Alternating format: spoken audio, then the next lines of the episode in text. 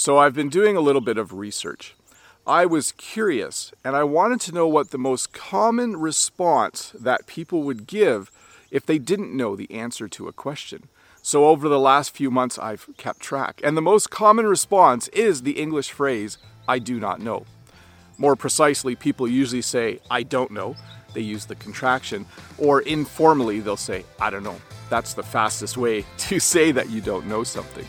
But I thought for variety, it would be interesting for you if I taught you some alternatives. So in this English lesson, I'll teach you eight more ways to say I don't know in English.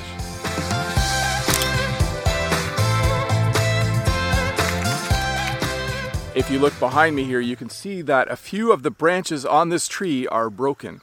And if you asked me this question, Bob, what happened to your tree? And if I didn't know the answer, I could use one of the following four phrases. I could say, I don't have a clue. I could say, I haven't got a clue. I could say, I have no clue. Or I could just say, no clue. I like the last one, it's really short and sweet. Uh, this isn't actually true, though. I do actually know what happened to this tree. We had a windstorm the other night, and a few of the branches couldn't handle the speed and force and strength of the wind, so they snapped. Sometimes we order pizza, but we order too much, so I put the leftovers in the fridge. And then the next day, I'll think to myself, I'll have a slice of pizza. That will be really, really yummy. And I go to the fridge and the pizza's all gone. So I say to my children, Who ate the pizza? And they could respond with one of three phrases. They could say, I have no idea, or I've got no idea, or simply no idea. Once again, the last one is very informal, but it's my favorite one. No idea. Who ate the last slice of pizza? No idea, Dad. I'm sure you've been on a long trip before with a friend or a relative, and after driving for a while, they might ask you, Hey, how much longer before we get there? And a very common response, if you don't know the answer, would be to say, Your guess is as good as mine. This is very common. I say this a lot to my kids when we're driving Dad, how much longer? And I'll say, I don't know, your guess is as good as mine.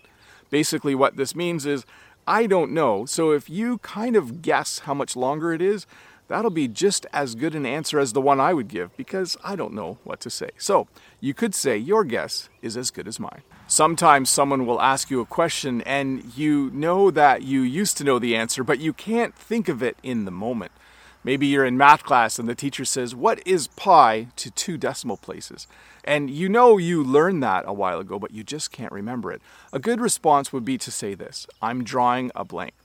When you say I'm drawing a blank, it indicates that you don't know the answer, but it also indicates that you used to know the answer or you just can't think of it in that current moment. So you could just say, I'm drawing a blank. So I mentioned the phrase, I have no idea, but there's two variations on this phrase that you can use if you want your English to sound a little cooler. And those are the phrases, I don't have the faintest idea or I don't have the foggiest idea. Now, the first one I've heard quite a bit recently. The second one is a little more rare, but they are both accurate English phrases that you can use if you don't know something. You could say, I don't have the faintest idea, or I don't have the foggiest idea. Sometimes someone will ask you a question about something that might happen in the future. They might ask a question like this Do you think the president will win the next election? And a great way to say I don't know in that situation is to use the little question, Who knows? Do you think the president will win the next election? Who knows? Do you think when we go on the trip, we'll need to bring a lot of money? Who knows? So, when someone asks a question about the future and you don't know the answer, this is a great way to respond to simply say, Who knows? Another way to say, I don't know, is to simply say, Beats me.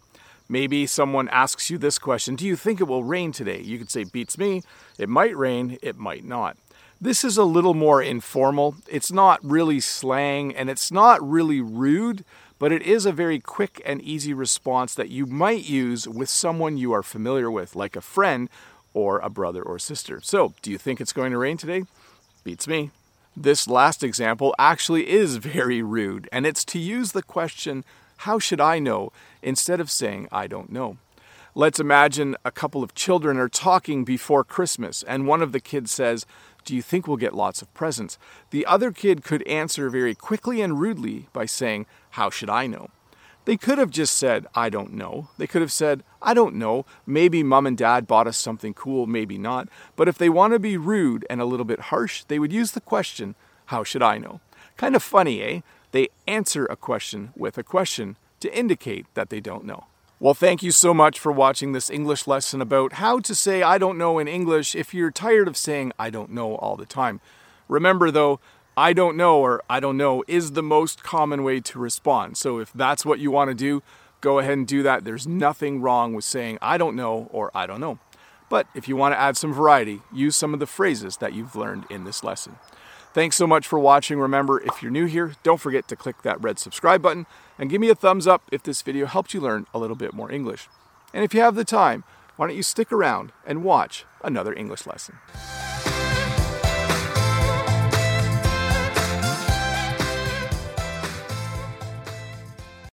Hi, Bob the Canadian here. Thank you for listening to this English podcast lesson.